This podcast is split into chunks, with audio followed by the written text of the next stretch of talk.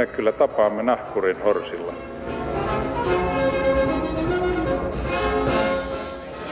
Mä sanoin, että minä juon nyt kahvia.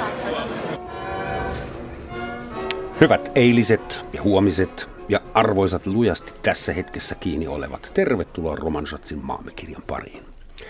Nyt kun meitä kaikkia on juhlavuoden merkeissä saatettu tietoisiksi siitä, mitä kaikkea Suomelle, Suomessa ja suomalaisille tapahtuikaan viimeisen sadan vuoden aikana, on tietysti jo korkea aika miettiä, mitä kaikkea Suomelle, Suomessa ja suomalaisille mahdollisesti tapahtuu seuraavan sadan vuoden aikana, ennen kuin joku muu ehtii tätä pohtia. Suomi 200 on siis teemanamme tänään ja studiossa ovat tulevaisuuden tutkija Elina Hiltunen. Huomenta, tervetuloa. Kiitoksia, huomenta kaikille. Ja ajatuspaja Demoksen toiminnanjohtaja Tuuli Kaskinen. Tervetuloa. Kiitos kovasti. Meillä on lähetysikkuna eli shoutbox auki, jos tekin haluatte palan tulevaisuudesta, niin sitä kautta se saattanee onnistua. Arvon vieraat, tulevaisuuden tutkija, teitä nimitetään niin futuristeiksi, futurologeiksi, tulevaisuuden tutkijoiksi. Mikä olisi niin korrekti termi, Elina?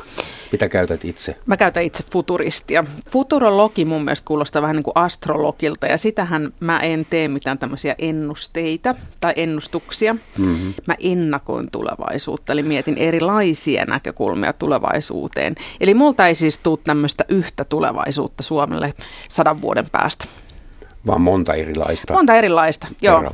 Joo. Eli sä et ennusta, vaan sä ennakoit. Joo, joo. Auta nyt vähän maahanmuuttajat. mitä, tä, mitä tässä tämä hiuksen hieno ero oikein Hiuksen on? hieno ero on se, että ennustaminen liittyy yhteen tulevaisuuteen. Eli siinä niin kuin lukittaudutaan, että tulevaisuudessa tapahtuu näin. Mm-hmm. Eli tapahtuu niin, että bla bla ABC. Mutta sitten totta, kun ennakoidaan tulevaisuutta, niin mietitään erilaisia tulevaisuuksia. Tulevaisuudessa voi käydä se ABC-tulevaisuus tai EFG-tulevaisuus tai sitten jotain muuta tulevaisuutta. Okay. Eli tarkoitus on miettiä tosi paljon erilaisia vaihtoehtoja, mitä siellä tulevaisuudessa voi tapahtua.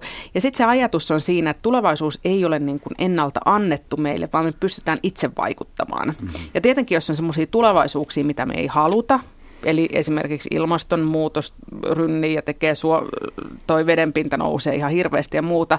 Mitä me voidaan tehdä, että me estetään tuommoinen ikävä tulevaisuus tapahtumasta? Hmm. Eli jos mä sanon esimerkiksi we're all gonna die, me kuolemme kaikki jossain vaiheessa, se on ennustus. No se on, se on kyllä ihan totta. Ja sanoo, että diesel, dieselit kielletään ensi vuonna. Se on, e- e- se on ennustus, joo, joo, jo, jos et saa niinku poliitikko, joka on tehnyt sellainen lain. Mutta sanotaan nyt, okay. että, että vaikka robotit vie kaikki meidän työpaikat, sehän on ennustus ja, ja mm-hmm. vuoteen vaikka 2050 mennessä. Se on ennustus. Mutta sitten mun mielestä on yhtä tärkeä miettiä, että minkälainen olisi semmoinen tulevaisuus, että robotteja ei itse asiassa olisi joka kuulostaa aika mahottomalta, koska nythän kaikki puhuu robotiikkaa, digitalisaatio, tekoäly.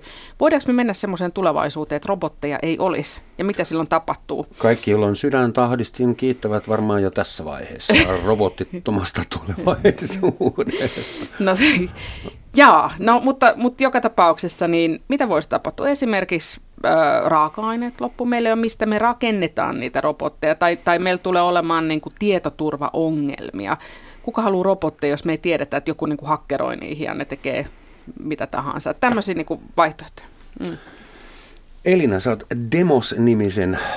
Paitsi, että mä oon Tuuli. Aha, anteeksi, Tuuli, sori, nyt meni kaksi vierasta. Mulla oli 50 prosentin mahdollisuus epäonnistua. Se ei haittaa yhtään. Mielestäni Elina on paitsi hieno nimi. Niin on, paitsi että hän on istuu tuulikin. vasemmalla puolella. Anteeksi, Tuuli. Mitä Demos tekee? Siis ymmärtääkseni, että keräätte dataa ja annatte sitä sitten eteenpäin. Mutta sen enempää niin kuin, kerro vähän yksityiskohtia.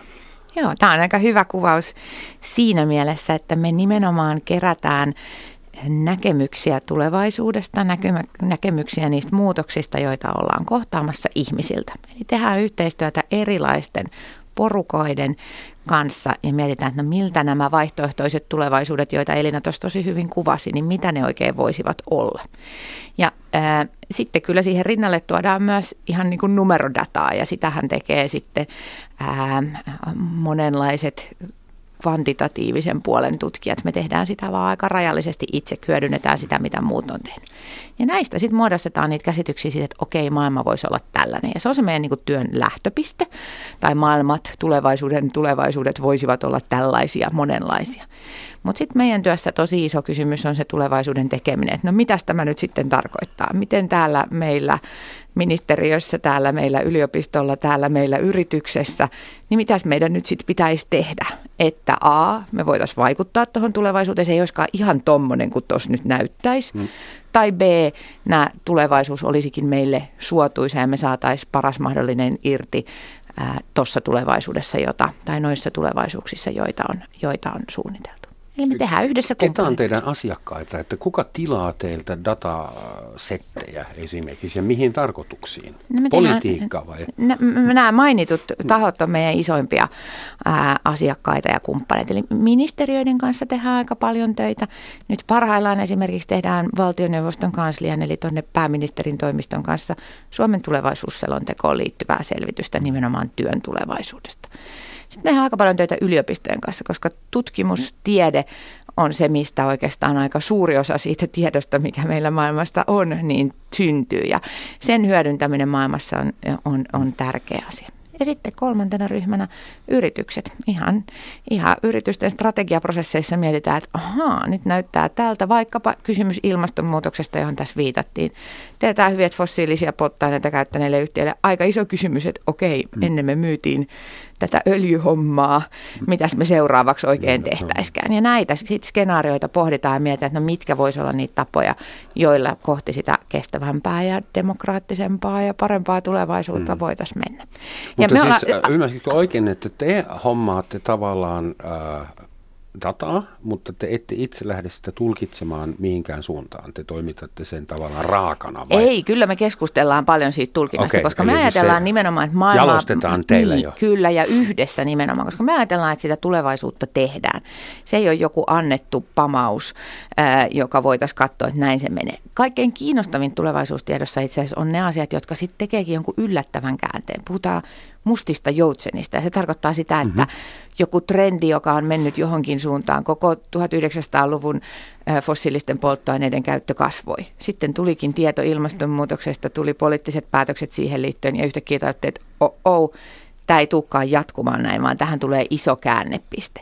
Ja tämän tyyppiset on niitä, joita sitten yhdessä etsitään ja mietitään, että miten nämä voisi olla niitä, joita meidän pitää nyt ymmärtää. Sitten me ei tavallaan niin kuin ihan puhdasta dataa tekee vielä paremmin varmaan, jos mietitään semmoista niin kuin numerodataa, niin sitä tekee muut toimijat vielä paremmin. Me ollaan nimenomaan siellä mm. tekemisen, tulevaisuuden tekemisen päädyssä pitkään on ollut semmoinen sana Framilla, ja sitä on käytetty paljon, koska se on ollut trendikäs ja se sana oli trendi.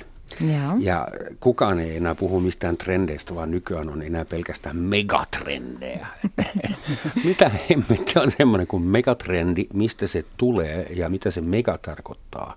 Mm. Ja mitkä ovat tämän hetken tärkeimmät megatrendit teidän mielestä? No tota, Megatrendi, ainakin se miten itse määrittelen sen, niin megatrendi on tämmöinen iso muutos, joka vaikuttaa maailmassa niin kuin tosi monessa paikassa. Et jos puhutaan vaikka väestön ikääntyminen, väestön kasvu, ilmastonmuutos, teknologian kehitys, kaupungistuminen, digitalisaatio, siinä oli nyt muutamia megatrendejä. Hmm. Ja, ja tota, mutta on totta, että megatrendi on varmaan hyvin trendikäs sana. Mä oon huomannut, että monta kertaa ihmiset, jotka haluavat painottaa omaa asiansa, eli minun mielestä vaikka tota, sähköautoilu on kova juttu, niin he, he lisää siihen niin kuin megatrendin, että sähköautoilu on megatrendi, mikä se ei taas siis niin kuin minun mielestä, mä en tiedä miten se tuuli, et säkään varmaan sitä miksikään megatrendiksi liitä.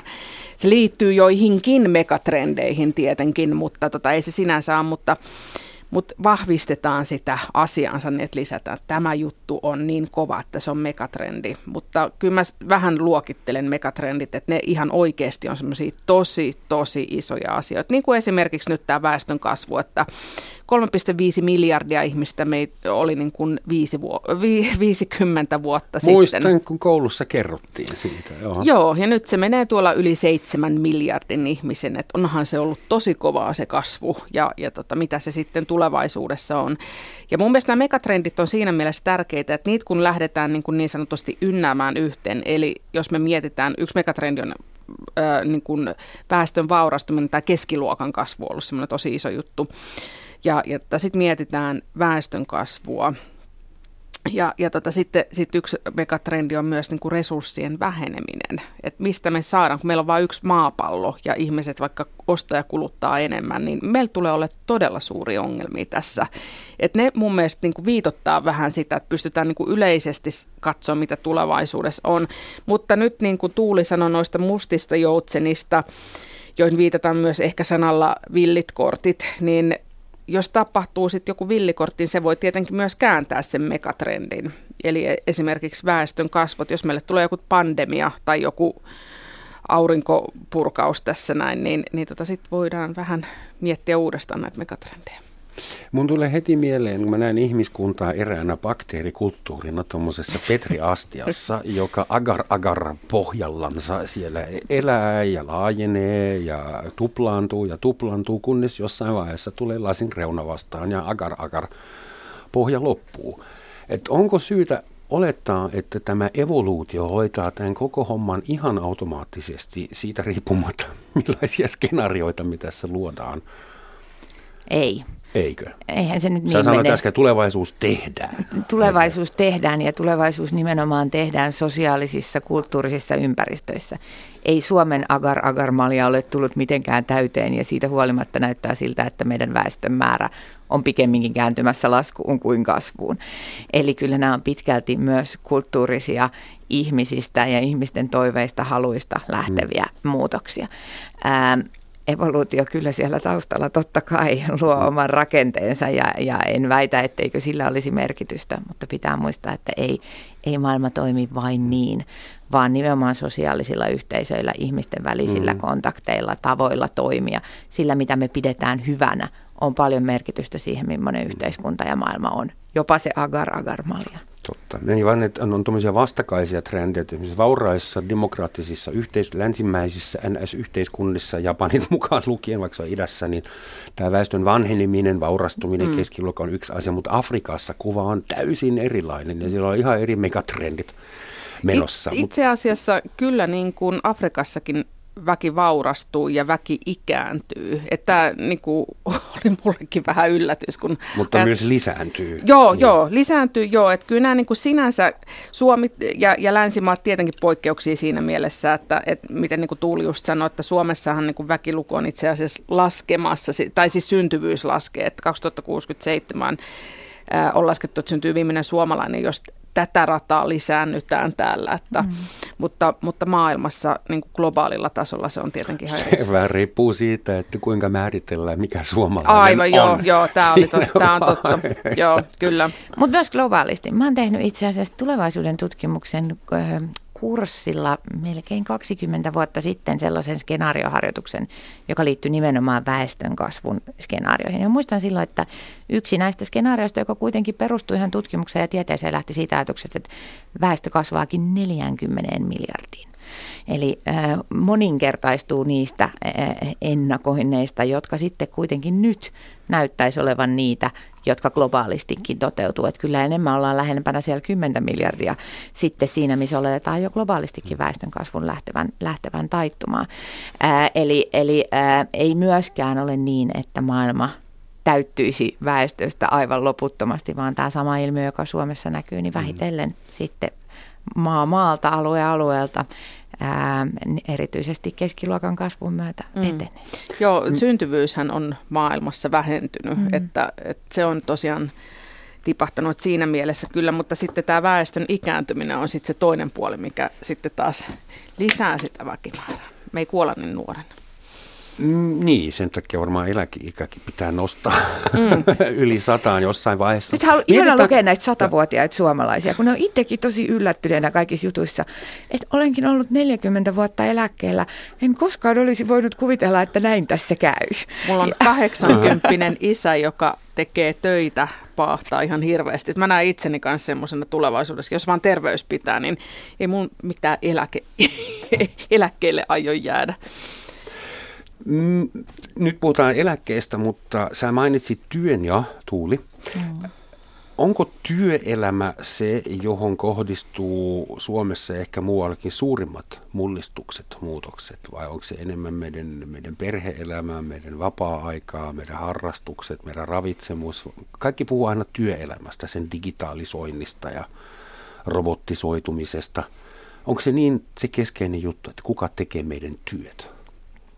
No mä ajattelen, että muutoksia kyllä tapahtuu kaikilla elämänalueilla. Itse asiassa jo tapahtunut aika paljon. Jos katsotaan ajankäyttötutkimuksia, niin me nähdään, että digitaalisten laitteiden käyttö esimerkiksi on aivan viimeisen kymmenen vuoden aikana räjähtänyt siitä, mitä se aikaisemmin on ollut tietenkin. Eli kyllä niitä muutoksia tapahtuu muuallakin.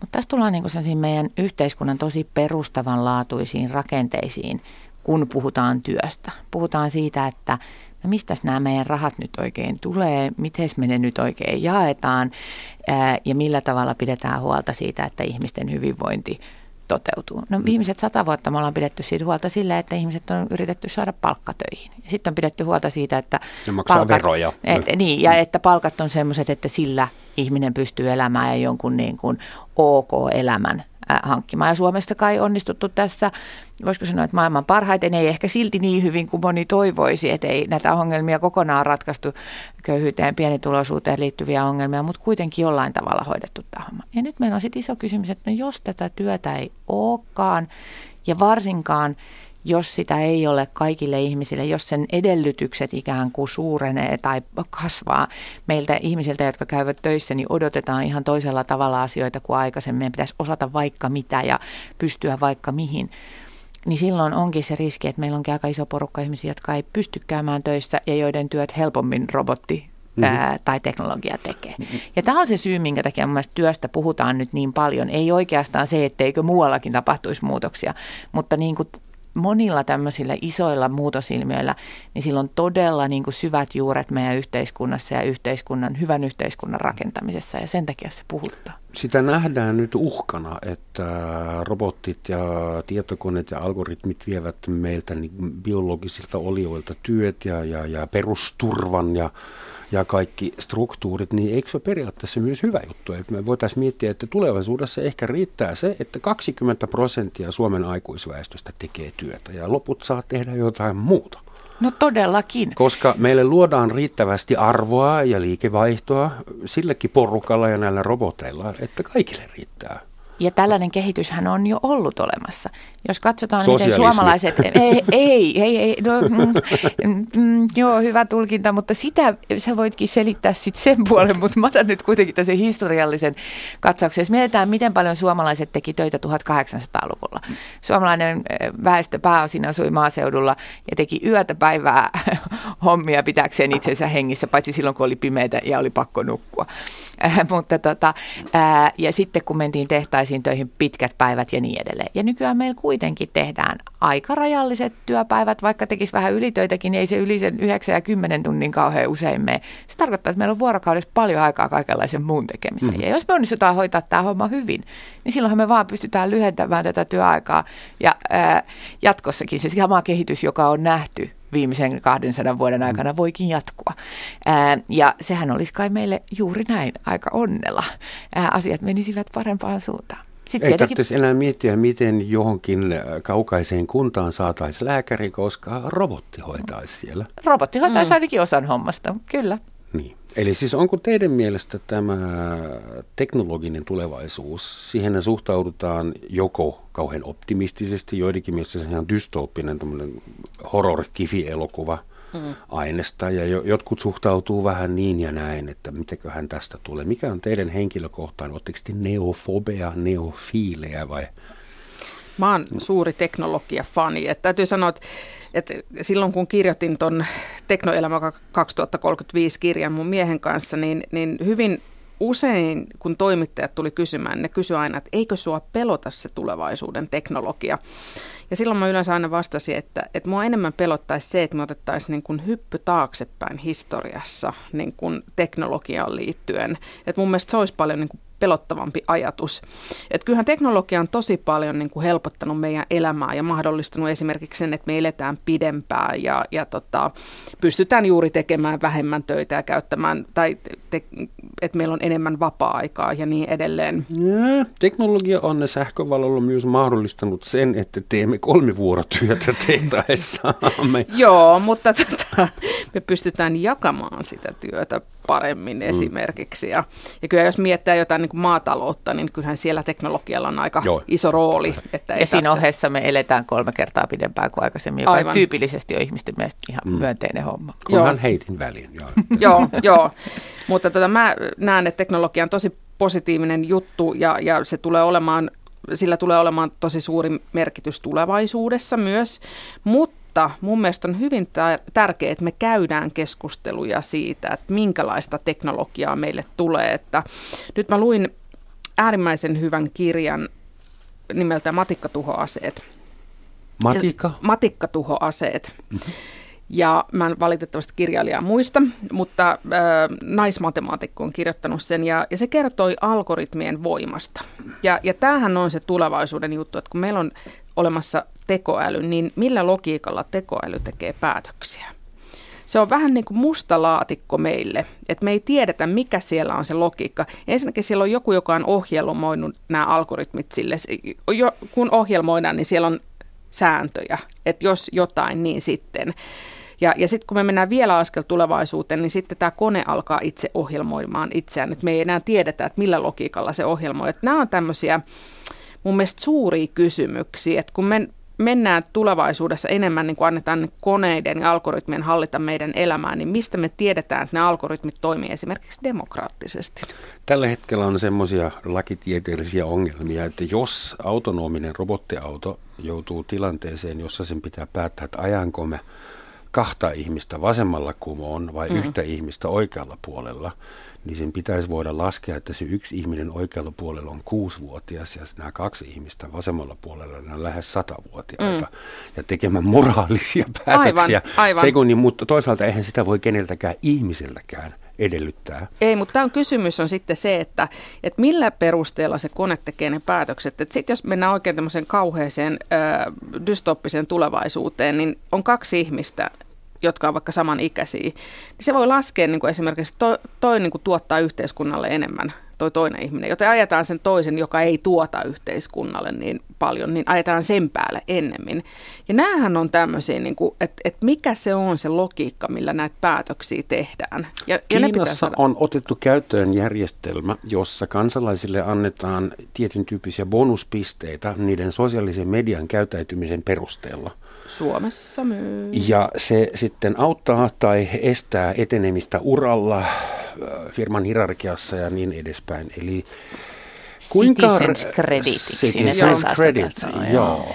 Että tis... Meillä on onneksi vielä neuvola ja nuhteettomuustodistus ihan paperilla. Mutta kuinka, minusta on mielenkiintoista, että ihminen rakentaa itselleen teknologian, joka on niin paljon parempi kuin hän itse, että hän joutuu sitä pelkäämään. Okei, tämä ei ole eka kerta, että Ritsa oli samanlainen ilmiö, jo, mutta kuinka realistista se teidän mielestä on, että me joudumme jossain vaiheessa koneitemme uhriksi vai että koneet asettaa meille uudet standardit? Jos meillä olisi semmoinen robotti, joka ampuu meidät heti, kun joku harrastaa seksuaalista ää, niin kuin väärinkäytöstä esimerkiksi, sehän loppuisi puolessa vuodessa. Hmm. Eli niin kuinka pitkälle tässä mennään teidän mielestä? Tässä sä kuvailet semmoista dystopiaa, jota on kuvailtu tulevaisuus uhko, uh, uhkissa ää, kautta aikain. Kaikenlaiset uudet teknologiat on nähty tällä tavalla potentiaalisina väärinkäytön välineinä. Ja se on ihan totta.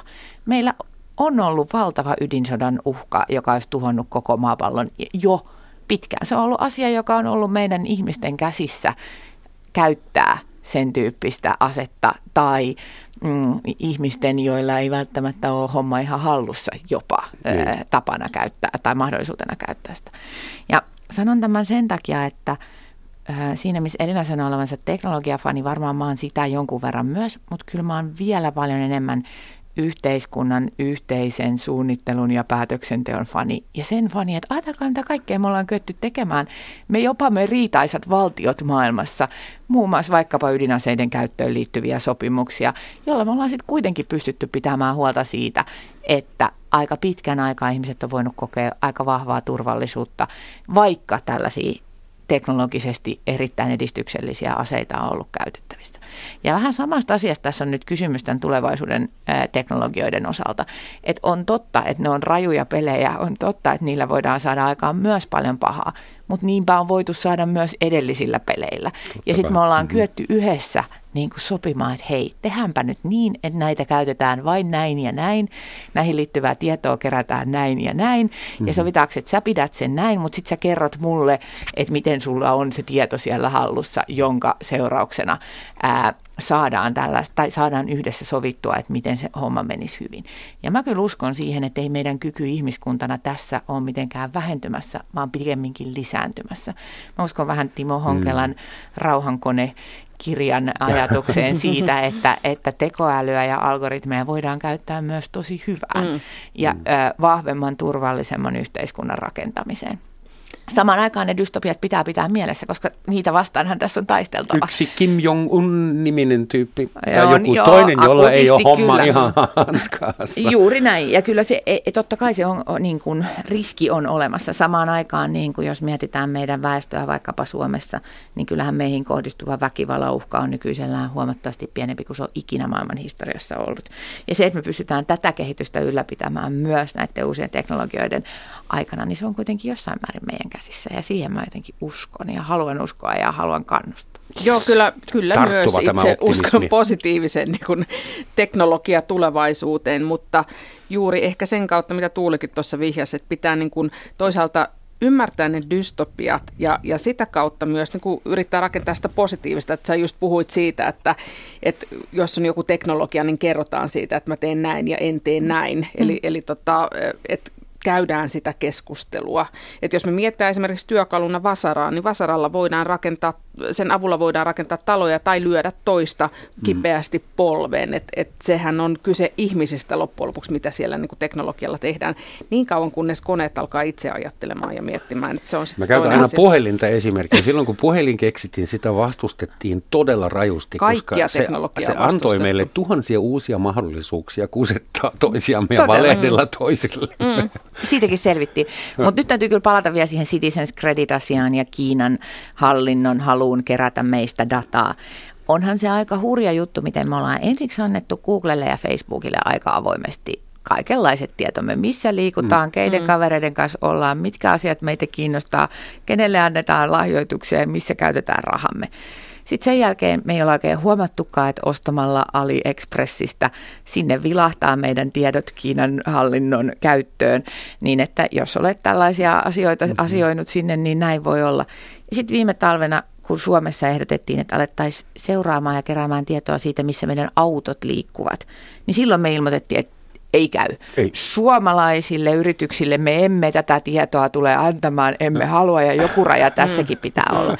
Ja tämä toisaalta tuo sitten sen niin kuin toisen tosi ison megatrendin tähän keskusteluun, joka on globalisaatio ja se kysymys siitä, että mitä Suomen kokoisena valtiona me voidaan säädellä ja miten me voidaan pitää huolta toisaalta siitä yksityisyyden suojasta ja toisaalta sit siitä, että ei käy vahingossa niin, että meillä on täällä semmoinen yksityisyyden suoja, että kukaan ei pysty tekemään mitään kiinnostavaa ja kaikki tieto mm. meneekin jonkun muun käsiin.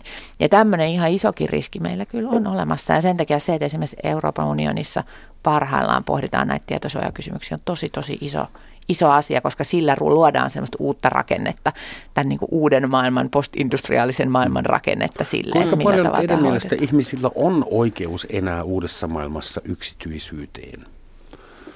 Mä uskon, Kuinka paljon meidän myös. pitää antaa omaa dataa käyttöön, jotta esimerkiksi äh, voidaan turvallisesti matkaa, matkustaa lentokoneessa? Mä, Mä uskon, että, se ka- että kaikkien mm. tietojen on, tiedot on skannattu, jotka mun kanssa nousee samaan lentokoneen kyytiin. Mä uskon, että meidän ymmärrys siitä, mitä se yksityisyys oikeastaan on, tulee muuttumaan. Jos me ajatellaan nyt, niin mä tiedän ihan paljon perheitä, joissa pienten lasten liikkeitä tai alakoululaisten liikkeitä seurataan sillä, että äiti tai isä voi katsoa puhelimesta, että missä se nyt tällä hetkellä menee. Ää, näkee, missä lapsen puhelin on liikkeellä. Ei tarvitse soittaa ja kysyä.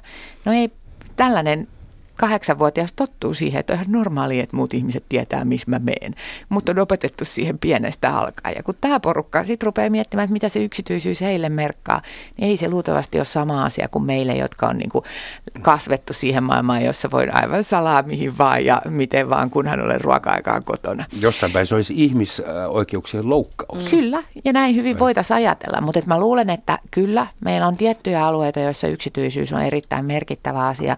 Ja esimerkiksi palvelu palveluita, jotka tulee ää, niin kuin brändäytymään sitä kautta, että täällä sä voit säilyttää yksityisyytesi. Mutta samaan aikaan mm-hmm. kyllä me, niin kuin me nyt jo jaetaan tietojamme, kuten sanottu, vähän niin kuin ei oikein olla edes harkittu mm. aika laajasti, ja niin ihmiset, kyllä se tulee jatkaa. Mm. Ihmiset ei välttämättä edes taju, kuinka paljon Juuri heidän näin. tietojaan lähtee. Että kun mulla oli taanoin toi chippi kädessä, eli mulla oli semmoinen niin kuin chippi pistetty tuonne ihon alle ja se oli mulla puolitoista vuotta, nyt se on otettu jo pois, mutta se toimi mulla niin kuin oven avaimena ja ja tota, eli mun sähkölukko tunnisti sen chipin. Niin tästä tuli niin kuin kauhean siis keskusteluissa yleensä näistä chipeistä, mitä pistää ihmisiin, niin, niin porukka ajattelee, että tämä on semmoinen seurattava tai muuta. No sitä ei pystytä seuraamaan, kun ei siinä ole akku, ei se lähetä niin kuin signaaleja, mutta käytännössä sitten kun sä pistät sen laitteen lähelle, niin sitten se seuraa. Mutta mun mielestä se ehkä keskustelussa nauratti eniten sitä, että porukka niin Facebookissa kirjoitti, että ettekö te tajuu, että tuommoista chippiä voidaan seurata. Että, siis niin kuin Facebook, Facebook on se, joka seuraa. Mutta tota, Oliko se NFC, Near, NF, near Field Communication, Communication joo, eli se on 5 senttiä. Se on ihan sama chippi, mikä niin kuin pankkikortissa on. Joo. Olisi voinut maksaa, joo. Ja. Jo nyt se on kyllä otettu pois, että ihan lepo vaan siellä kuuntelijat, että ei tarvitse enää pelästy.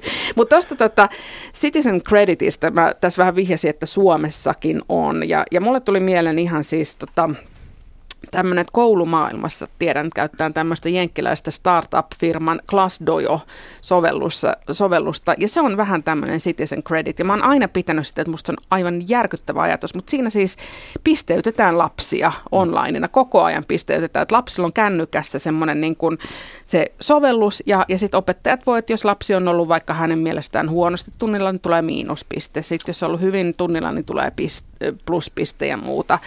Ja, ja mä tiedän, että tähän on suomalaiset koulut, jotka lähtee aika sinisilmäisesti tähän. Ja, ja nämä menee siis jenkkiläisen startup-firman niin kun tiedostoihin, että siellä tiedetään, että mikä, mitä Juha Petteri on tehnyt, kuinka monta plussaa ja miinusta. Ja sitten tietenkin va- vakuuttaa, että tiedot pysyy ja muuta. Mutta sitten kun aina niin kuin tulevaisuuteen miettien sitä, että, että ostaako Google sen, että sitten Google tietää Juha Petterin, että miten se on, tarvitseeko se jotain tiettyä lääkitystä vaikka, pistetäänkö vähän tämmöistä niin kohdemainontaa vanhemmille tai muuta. Et musta nämä on pelottava erityisesti, kun lapsista lähdetään niin kuin lapsista puhutaan, että kuinka paljon ja mitä tietoa. Tätähän nyt käydään keskustelua esimerkiksi Saksassa näistä älyleluista. Ja, ja kun niistä on huomattu sitten, Se että... on se, hakkeroitu ha- vauva-monitoreita ja puhuttu rivouksia joo, vauvoille ja tehty joo, vaikka mitä. Joo, ja no. se on sitten, kun sulla on lapsi, jolla on niin kuin lelu, jossa on kamera, joka kuvaa koko ajan ja lapsi puhuu. Tietenkin sama juttu on kännykässä, että yhtä tietoturvallinen siellä ne appsit kuitenkin on, niin niin tota, mutta nämä on mun mielestä siis asioita, mistä täytyy puhua ja tulla tietoiseksi. Voisiko tämä aiheuttaa pidemmän päälle? Mun tuli mieleen esimerkiksi, jos joku saisi mun browser-historin käsiksi tai jonkun muun alan julkisen browser-historin, niin varmaan jokaisen browser-historin makset, historista maksetaisi jotakin, jopa mun, koska siinä on meidän kaikki pornohaut muun, muun muassa. Että jos koko maailma tietää kaikesta kaiken – tulevaisuudessa. Meillä on niin kuin peta gigalevyt täynnä tietoa kaikesta. Aiheuttaako tämä tiedon inflaatiota? Esimerkiksi jos kaikki tietää, että kaikki katsoo pornoa, niin hän sitten ei voida ketään ää, esimerkiksi kiristää sille, että hei, sinä katsot pornoa, mä voin todistaa. Hmm. Eli aiheuttaako tämä tuommoisia moraalisia, yhteiskunnallisia, henkisiä muutoksia – kun meistä tulee lasisia, tai me itse halutaan tulla lasisiksi, mehän itse syötämme isoveljelle kaiken tiedon. Ei, ei meiltä tule kukaan, paitsi nyt Google-autoristeyksessä, mutta muutenhan me laitetaan kaikki itse. Et, et vai, muuttaako tämä meidän mm. asenteita. Kyllä ja on varmasti jo muuttanut.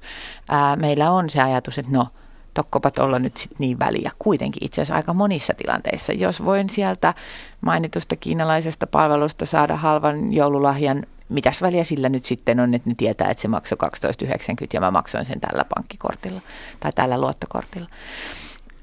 Mutta kyllähän isompi ja paljon paljon vakavampi kysymys on sitten se, että kun tämä kytketään valtaan ja vallankäyttöön, ää, ei vain ikään kuin siellä viihde- ja harkielämän, joka meillä nyt sujuu aika hyvin ja me voidaan toisiimme kuitenkin kohtuullisen hyvin luottaa ja homma, homma sujuu aika hyvin. Mutta kyllähän me nyt tiedetään, millä tavalla ää, itsevaltaiset valtiohallinnot esimerkiksi tämän tyyppistä tietoa on joissain tilanteissa hyödyntäneet. Ja siinä tilanteessa, jossa me vaikkapa ajatellaan, että jotkut ihmisryhmät – ää, toimivat huonosti tai he, he, he, he, emme arvosta heitä samalla tavalla kuin joitain muita, niin kyllähän tämmöinen data voi siihen tarjota ihan mielettömän pelottavat välineet. Ja sen takia se niin kuin hyvän ja vakaan yhteiskuntajärjestyksen säilyttäminen on tietenkin tosi tärkeä juttu. Eli ei sitä, ei sitä saa vähätellä ää, sellaisen tiedon merkitystä myös todella isojen väryyksien tekemisen lähtökohta edesmennyt futuristi Mika Mannermaa kirjoitti semmoisen kirjan kuin Joku veli valvoo. Mm. Ja se oli mun mielestä hirveän hyvä. Se oli todella edelläkävijä kirja.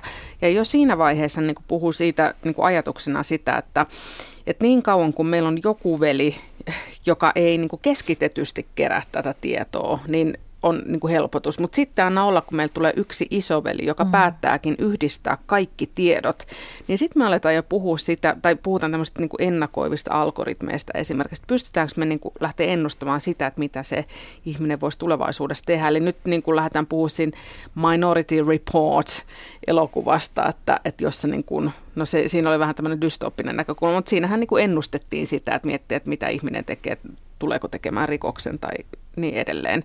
Mutta siis niin kuin, ei nyt ehkä rikosjutuissa, mutta, mutta ennustavien algoritmien kautta esimerkiksi Amazon on nyt miettimässä sitä, että he, heillä on tämmöinen patentoitu tämmöinen predictive shipping, eli ennakoiva lähetyspalvelu, että, että he lähettää niin kuin lähemmäksi tuotteen, eli kun he näkee vaikka, että Elinalla niin kuin loppuu nyt pesuaine tuolta, tai he on laskenut, heidän algoritmi laskee, että se tilasi viimeksi pesuaineen nyt niin kuin silloin silloin, nyt niin kuin todennäköisesti siinä loppuu, niin sitten he lähettää niin kuin mua lähelle varastoon sen pesuaineen, että sitten kun mä sen kuitenkin tilaan kohta, mm.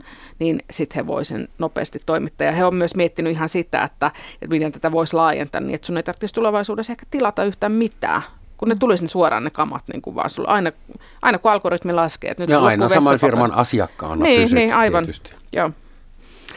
Yksi asia, josta Suomessa puhutaan aina paljon, joka näyttäisi olevan kauhean tärkeää ja onkin, on se, mitä syödään. Syödäänkö mm-hmm. lihaa vai nyhtökauraa vai soijaa vai maitotuotteita? Pitäisikö kaikki 300 000 lehmää Suomessa päästä vapaiksi ja ryhtyä vegaaniksi vai mitä Suom- tulevaisuuden Suomessa syödään, mistä se ruoka tulee ja kuka sitä tekee? Onko meillä hyönteisfarmeja, onko lihansyönti kielletty, grillaaminen? Meillä oli tässä just Demoksen pikkujoulut viime perjantaina. Ja, ää, itse sirkkoja? Oli, sirkkoja oli ja vieläpä niin, että mä ihan tyytyväisenä otin sellaisesta kulhosta ää, noita pähkinöitä. Ja sitten mä katsoin, että tässä on jotain, varmaan jostain etnokaupasta ostettu jotain tällaisia jänniä juttuja. Sitten mä niitä söin ihan tovin, kunnes sitten vasta aika pitkän ajan päästä huomasin, että ahaa, tässä vieressähän oli tämmöinen kyltti, jossa luki pähkinöitä ja sirkkoja. Oi. ja hyvin meni, e, e, e, vähän pidin niitä oi outoina, mutta, tota, e, mutta ei siitä nyt hullummin käynyt ja ilmeisesti vieraskunnasta monet muutkin tätä harrastivat. Että kyllä, kyllä tämä on totta kai yksi niistä puolista. On selvää, että siinä missä me tiedetään, että hiilidioksidipäästöt pitää saada nollaa vuoteen 2050 meillä. Me tiedetään, miten se onnistuu liikenteessä, me tiedetään, miten se onnistuu asumisessa, me tiedetään, että talot voidaan lämmittää ilman fossiilisia polttoaineita ja autot saadaan liikkumaan ilman öljyä. Niin se, mitä me ei tiedetä, on se, että miten meidän ruoka pystyttäisiin tuottamaan ilman mittavia ympäristövaikutuksia.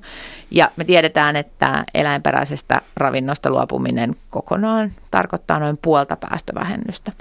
Ja jos ei me muuta kyetä keksimään, niin kyllähän me siihen suuntaan sitten joudutaan menemään. Hmm.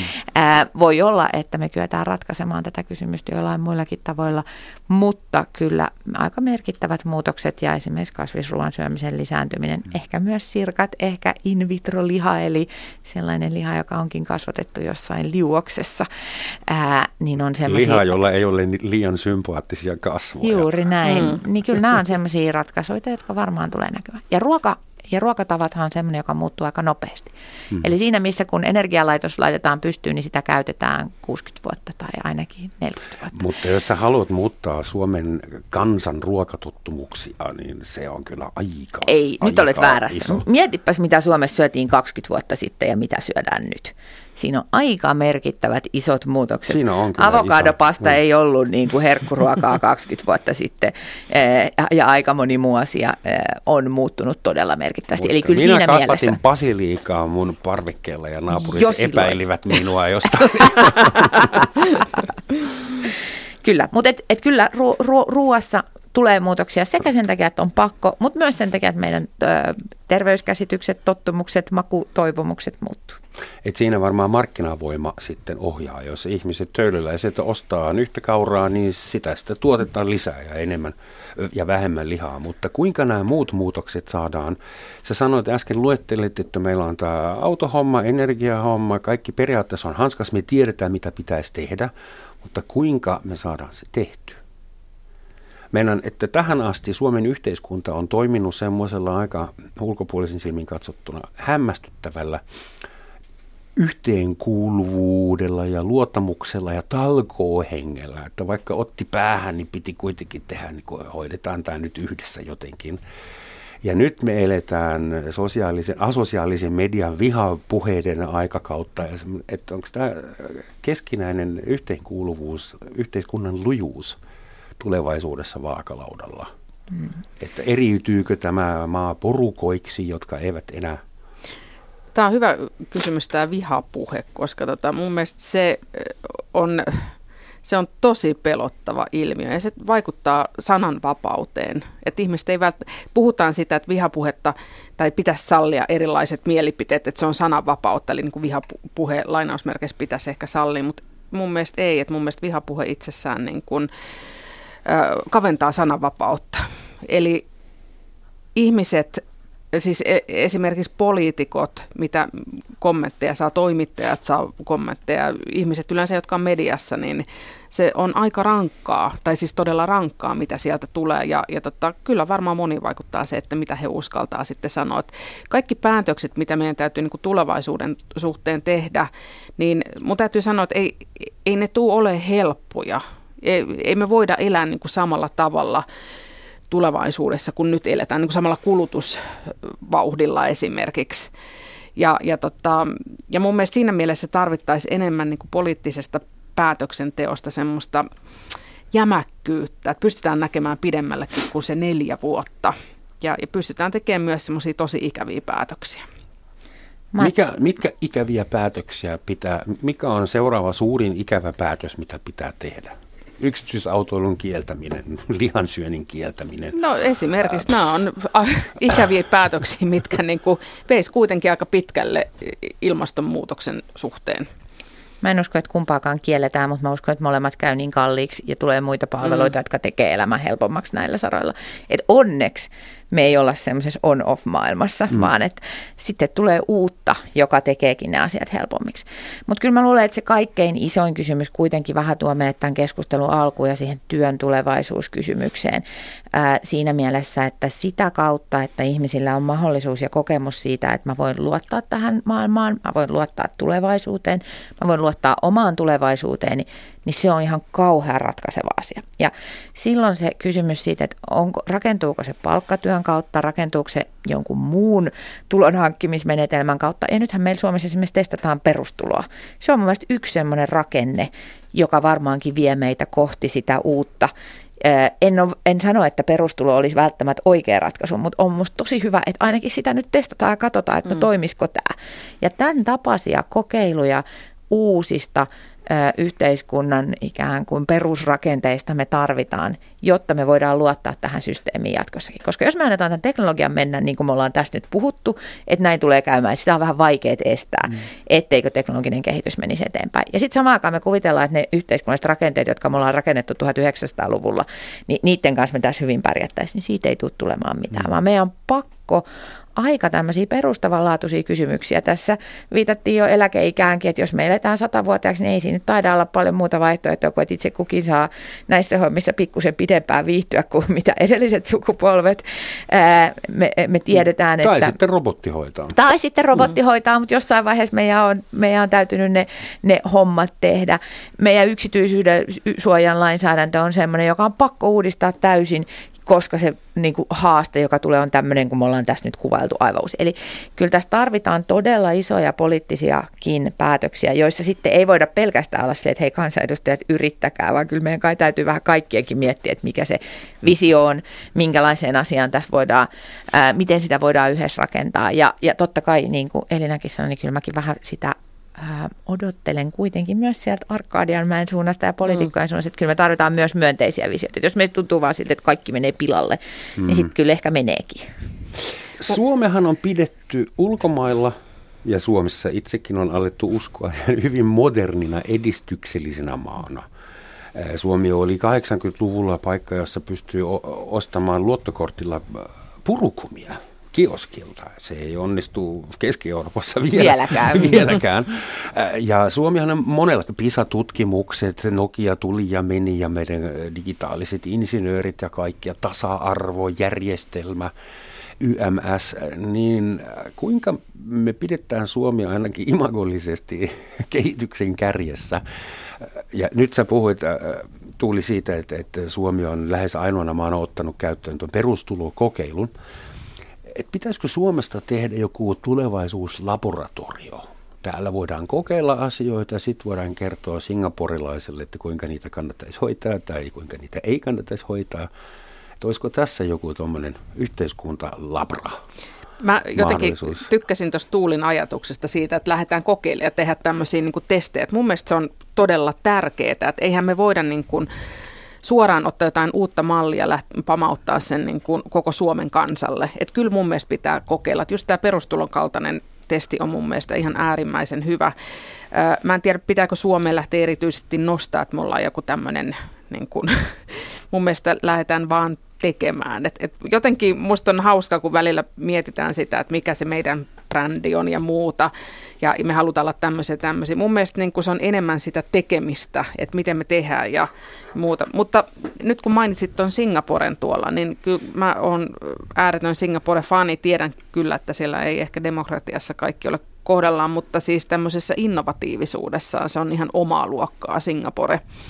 Eli se on semmoinen, mistä mun mielestä voisi ottaa paljon mallia, mutta singaporelaisethan on semmoiset, että itse asiassa nehän niin reissaa pitkin maailmaa ja menee kaikkiin kiinnostaviin paikkoihin, muun muassa myös tulleet Suomeen siellä, siellä niin kuin katsomaan vaikka eduskunnan tulevaisuusvaliokunnan toimintaa tai yleensä tulevaisuustyötä täällä Suomessa koska Suomi on jo vähän tulevaisuuslaboratorio. Kyllähän se nyt, mm. että me voitetaan kaikki mahdolliset kisat, ö, ollaan parhaita siinä ja tässä mm. ja tuossa, niin kertoo siinä, että meillä on onnistuttu tekemään mm.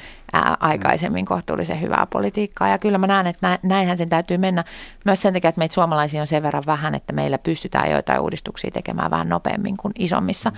isommissa maissa. Sitten samaan aikaan kyllä mä olin tänä aamuna kauhean huolissani tiedosta, jonka mukaan Suomessa... Ää, Suomessa ulkomaalaistaustaiset ihmiset kokevat Euroopan eniten syrjintää. Ää, oli nyt aivan uusi tutkimustieto. Ja tämä on tietenkin niin kuin tosi vakava, koska jos ajatellaan, mihin se meidän tulevaisuuslaboratorius on historiassa perustunut, niin se on aika paljon perustunut sille meidän homogeenisyydestä seuranneelle luottamukselle. Ja nyt meidän pitäisi pystyä uskomaan, että meidän pitää tämä luottamushomma hoitaa, vaikkei me olla ihan niin samanlaisia kuin me aina ennen ollaan oltu. Mm. Ja tämä uusi uutinen ei nyt tätä kauheasti tue. Ja siinä mielessä mä näen, että siellä sosiaalisella puolella ja ihmisten välisten suhteiden ja luottamuksen vahvistamisessa meillä on tosi iso duuni, koska jos siinä ei onnistuta, niin silloin luottamus ei auta meitä tai riitä siihen, että me oltaisiin se tulevaisuuslaboratorio, joka meidän pitäisi kuitenkin olla. Toisaalta se, että maahanmuutto ja orastava monikulttuurisuus on Suomessa niin uusi ilmiö, se voi nimenomaan auttaa siinä laboratoriomeiningissä ja se voi äh, aiheuttaa sen, että Suomessa ei tarvikaan tehdä niitä virheitä, joita muualla on tehty, mm, kyllä. ja, tehty ja 40 vuotta. Ähm, hyvä, että otit tämän puheeksi, tämän niin kuin väestön muuttumisen. Eikö se ollut niin, että Suomessa on tällä hetkellä 800 yli 100-vuotiaasta? Näin se taisi olla. Sitä Näin se taisi olla. 800 vai 8000? 800. Joka tapauksessa niistä suomalaisista, ensimmäisen hetken suomalaisista sata vuotta sitten, ei ole oikeastaan ketään jäljellä enää. Niin, ja hmm. sadan vuoden kuluttua ei ole, no jos meidän elinajan odote ennustukset pitää paikkansa, niin sitten on tuhansia jäljellä, mutta suurin osa on sitten jo mennyt. Kysymys, keitä ovat suomalaiset vuonna 2117? Mä uskon, että tämä on hyvin niin kuin monikulttuurinen maa silloin ja, ja tota, liittyen ihan moniin asioihin. Eli yksi on se, että, että suomalaiset ei itsessään niin lisäänny enää kunnolla. Ja, ja sitten jos mietitään ilmastonmuutosta, niin yksi Yksi siihen liittyvä tekijä on tämä ilmastopakolaisuus ja, ja yleensäkin kansainvälistyminen, että ihmiset muuttaa paikasta toiseen ja työn perässä. Mm-hmm. Ja sitten myös ehkä tämä sään muuttuminen vaikuttaa sen, että monet alueet, liittyen siis tuohon ilmastonmuutokseen, monet, monista alueista tulee semmoisia, että niissä ei pysty enää asumaan. Eli mä näkisin, että se Mutta on... ei Suomessa? Ö, tota, en, joo, Suomessa mun mielestä ei niin pahasti. Näin mä oon ymmärtänyt, että Suomessa sään puolesta, niin pitäisi Mutta tarkoittaa, että Suomeen tullaan asumaan Su- Suomeen enemmän. tullaan, joo. Mm. Suomeen tullaan asumaan enemmän. Eli tämä on monikulttuurisempi. Näkisin, että siihen suuntaan ollaan menossa. 25 000 suomalaista viettää eläkepäiviä Floridassa, oli uutinen pari päivää siitä. ja opiskelemaan esimerkiksi Ilmastopako meiltä on jo, mm. anteeksi mitä? Ja esimerkiksi opiskelemaan meiltä tällä hetkellä lähdetään ulkomaille aika voimakkaasti ja siinä on kyllä pientä semmoista riskiä siitä, että myös sit aivovuoto voi viedä toiseen suuntaan. Mä uskon kyllä pääosin siihen, mitä Elina sanoo, että ää, suomalaisuus moninaistuu ja ää, suomalaisuuden merkityksen rinnalle nousee erilaiset globaali, globaaleissa yhteisöissä toimimisen, toimimisen piirteet. Mutta on tässä vähän semmoinen riski, että meistä tulee entistä tai että meistä tuleekin vähän takapajuisia. Jos me annetaan meidän parhaan nuorison lähteä kansainvälisiin yliopistoihin ja sen jälkeen sen Siljan tien häipyä. Maailman... meidän sillanpäitä muualla maailmassa. No näin, mutta jos mietitään mitä on käynyt pienille suomalaisille paikkakunnille, niin sieltä sillanpäitä on lähetetty paljon Helsinkiin ja maakuntakaupunkeihin, eikä se nyt välttämättä hyvä asia ole niille pienille paikkakunnille ollut. Eli kyllähän totta kai tämmöinen periferisoitumisen skenaario on yksi mahdollinen. Ja sen takia meidän pitää pitää pitää huolta siitä, että tämä paikka on houkutteleva ja ihana ja mahtava paikka asua tulevaisuudessakin siitä huolimatta, että räntää sataa entistä enemmän ja pimeys Sehän vallitsee. loppuu kuulemma jossain Mutta pimeys ei mm. muutu, ilmastonmuutos mm. ei sitä muuta. Mutta mut se tarkoittaa ihan kuin sitä, että ne hyvän yhteiskunnan piirteiden ylläpito on tosi tärkeää, jotta – Suomeen ja Suomessa haluaa asua monenlaiset ihmiset ja tämä yhteiskunta saadaan mm. hyvin toimimaan. Yhteiskunta ja ympäristö sanoisin mm, kyllä, kyllä myös, myös, että kyllähän Suomessa niin kun, hyvä puoli on tämä puhdas luonto. Et se on semmoinen, mitä suomalaiset pitää niin itsestäänselvyytenä, että sitä ei välttämättä tajuta, mutta anna olla sitten, kun meet jonnekin Intiaan tai Kiinaan, niin ymmärtää sitä, että mitä ihan mm. oikeasti on, kun ei, ei näe aurinkoa taivaalta, että näkyy vaan sumu. Meillä on puolitoista minuuttia aikaa, arvon vieraata. Lyhyt kysymys lopuksi. Mistä meitä tullaan syyttämään 50 tai 100 vuoden kuluttua? Mitä me tehdään nyt väärin? Mä luulen, että kaksi asiaa. Me ollaan liian hitaasti ryhdytty torjumaan ilmastonmuutosta. Me tullaan näkemään ilmaston lämpenemistä enemmän kuin olisi pakko sen takia, että me ei olla tarpeeksi nopeita. Toinen mä uskon, että liittyy nimenomaan näihin tietosuoja- ja sen tapaisiin kysymyksiin, joista tässä on paljon puhuttu tänään. Me ei olla otettu sitä asiaa ihan niin kuin pöydällemme, että nyt selvitetään ja mietitään. Eli siitä tulee seuraamaan joitain vaikeuksia, joita sitten vasta hita- hitaammin kuin olisi tarpeen pystytään ratkaisemaan. Mä oon kyllä ihan tuulin linjoilla tuossa, että ehkä niin kuin sanoisin vielä tuohon, mutta liittyen tuohon ilmastonmuutokseen, ökykulutus voisi olla tämä. Ja e, mun mielestä yksi juttu voisi olla tämä lihankulutus myös, että ehkä tulevaisuudessa ajatellaan, että miten esimerkiksi niin kuin eettisistä syistä ihmiset on voinut lihaa niin kuin valmistaa, miten on tehty. Suuret kiitokset, tämän enempää ei ehditä. Miten sanoikaan edesmennyt yhdysvaltalainen futuristi Thomas Frey? Voimakkain motivaatio elämässämme on just se, että emme tiedä tulevaisuudesta mitään. Kiitos ja hei. Kiitos, Kiitos paljon.